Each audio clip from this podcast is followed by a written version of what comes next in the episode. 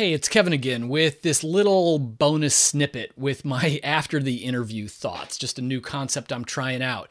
I just got off the Skype with Stephen M. R. Covey, and wow, my head is spinning. I mean, the first thing that's kind of funny is I do these video Skypes, so you never quite know what you're going to see when you connect. And like, uh, Ken Blanchard was a was a you know big icon that I video skyped, and he's at work in either a studio or like a, an official office, and he had his AV guy there with like this nice, almost like a TV studio setup.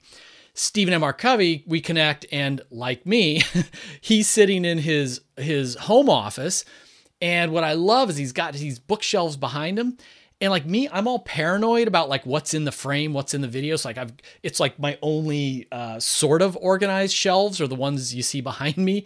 And yet the rest of my office, like the books are sideways and knocked over and stacked on top because I've got more books than bookshelf space. And this is, you know, Stephen Covey's stuff. He's got books everywhere, papers, all this kind of stuff. And uh, so I just thought it was kind of neat to see how he works and that he, he has sort of a similar office setup uh, that that I do. And I was excited about doing this interview because Stephen M. R. Covey, of course, is the son of you know, legendary Stephen Covey, The Seven Habits, who, you know, everybody loves that book. I love that book. And I've often felt that, um, like I found out recently that, you know, like Stephen King's son is also writing uh, fiction.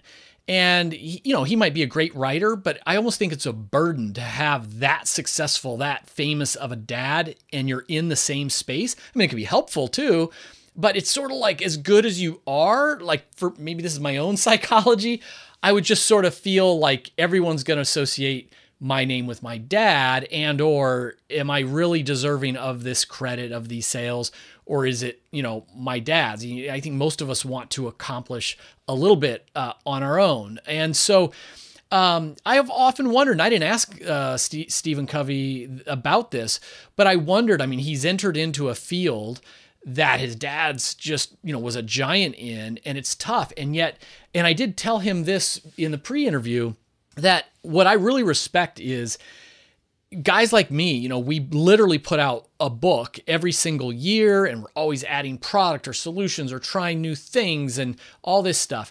And Stephen Covey focused on the issue of trust. And if you're going to focus on an issue in leadership, trust is probably a great the great greatest one to pick.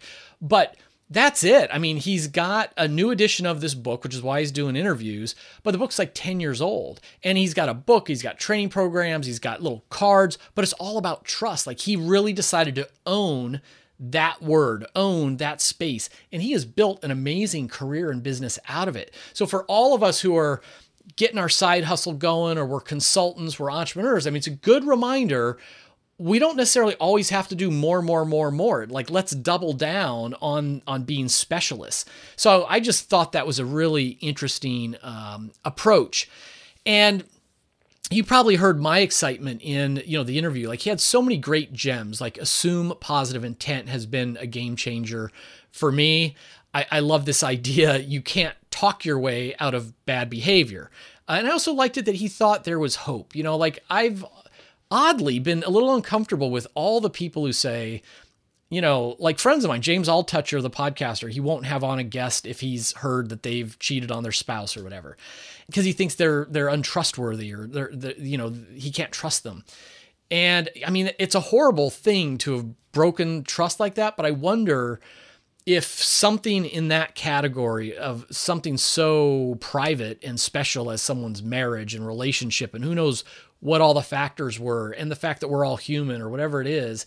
And then to say, I will never do business with them. I'll never have them on my podcast. I will never talk about their book or whatever because of this thing that has nothing to do with me. Oddly, it's sort of made me like, I'm not saying their behavior is good, but I've never liked this kind of like shun them. And I was really curious um, to hear what someone like Stephen M. R. Covey, who's himself of such high integrity and who specializes, you know, what would he say?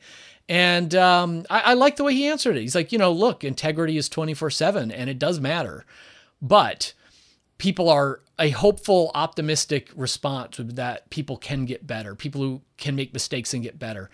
But that it's not easy and that you can't talk your way out of bad behavior. You have to behave your way back to trust. I just thought that was such such great stuff. And um, the last thing that I just, you know, geeking out on this, you I can, tell, like, um, especially in the before and after recorded part of the interview, how someone is. And there's been people who seemed kind of like a jerk in their professional character. And I didn't think I was going to like them, but they're really down to earth, cool people when I'm just talking one on one. And some, and you know, sometimes it, it flips around the other way. And Stephen M. R. Covey is one of the ones who I had tried getting him on our show a while ago. And you know, there was no response, and it was response from his people who said he was so busy and uh, all that kind of stuff. And I think I thought like, oh wow, he's one of those. Like he's so successful, he's so famous, he's got, you know, people that will talk to my people and all that. And he's not like that at all. I think he's doing a great job. I could I could learn from him on just having systems and gates in place to protect his time. I'm the guy, of course, that always says it's our most valuable asset. And yet, when you've got him, like, I mean, he was genuine and personable and down to earth. And you know, I told him after uh, the sh- the show, I said, "Listen, I want to thank you." I said, "You've clearly delivered this message and told these stories like literally thousands of times. I mean, he's probably speaks two, three hundred times a year. He's you know done hundreds and hundreds of interviews. You know, all this stuff."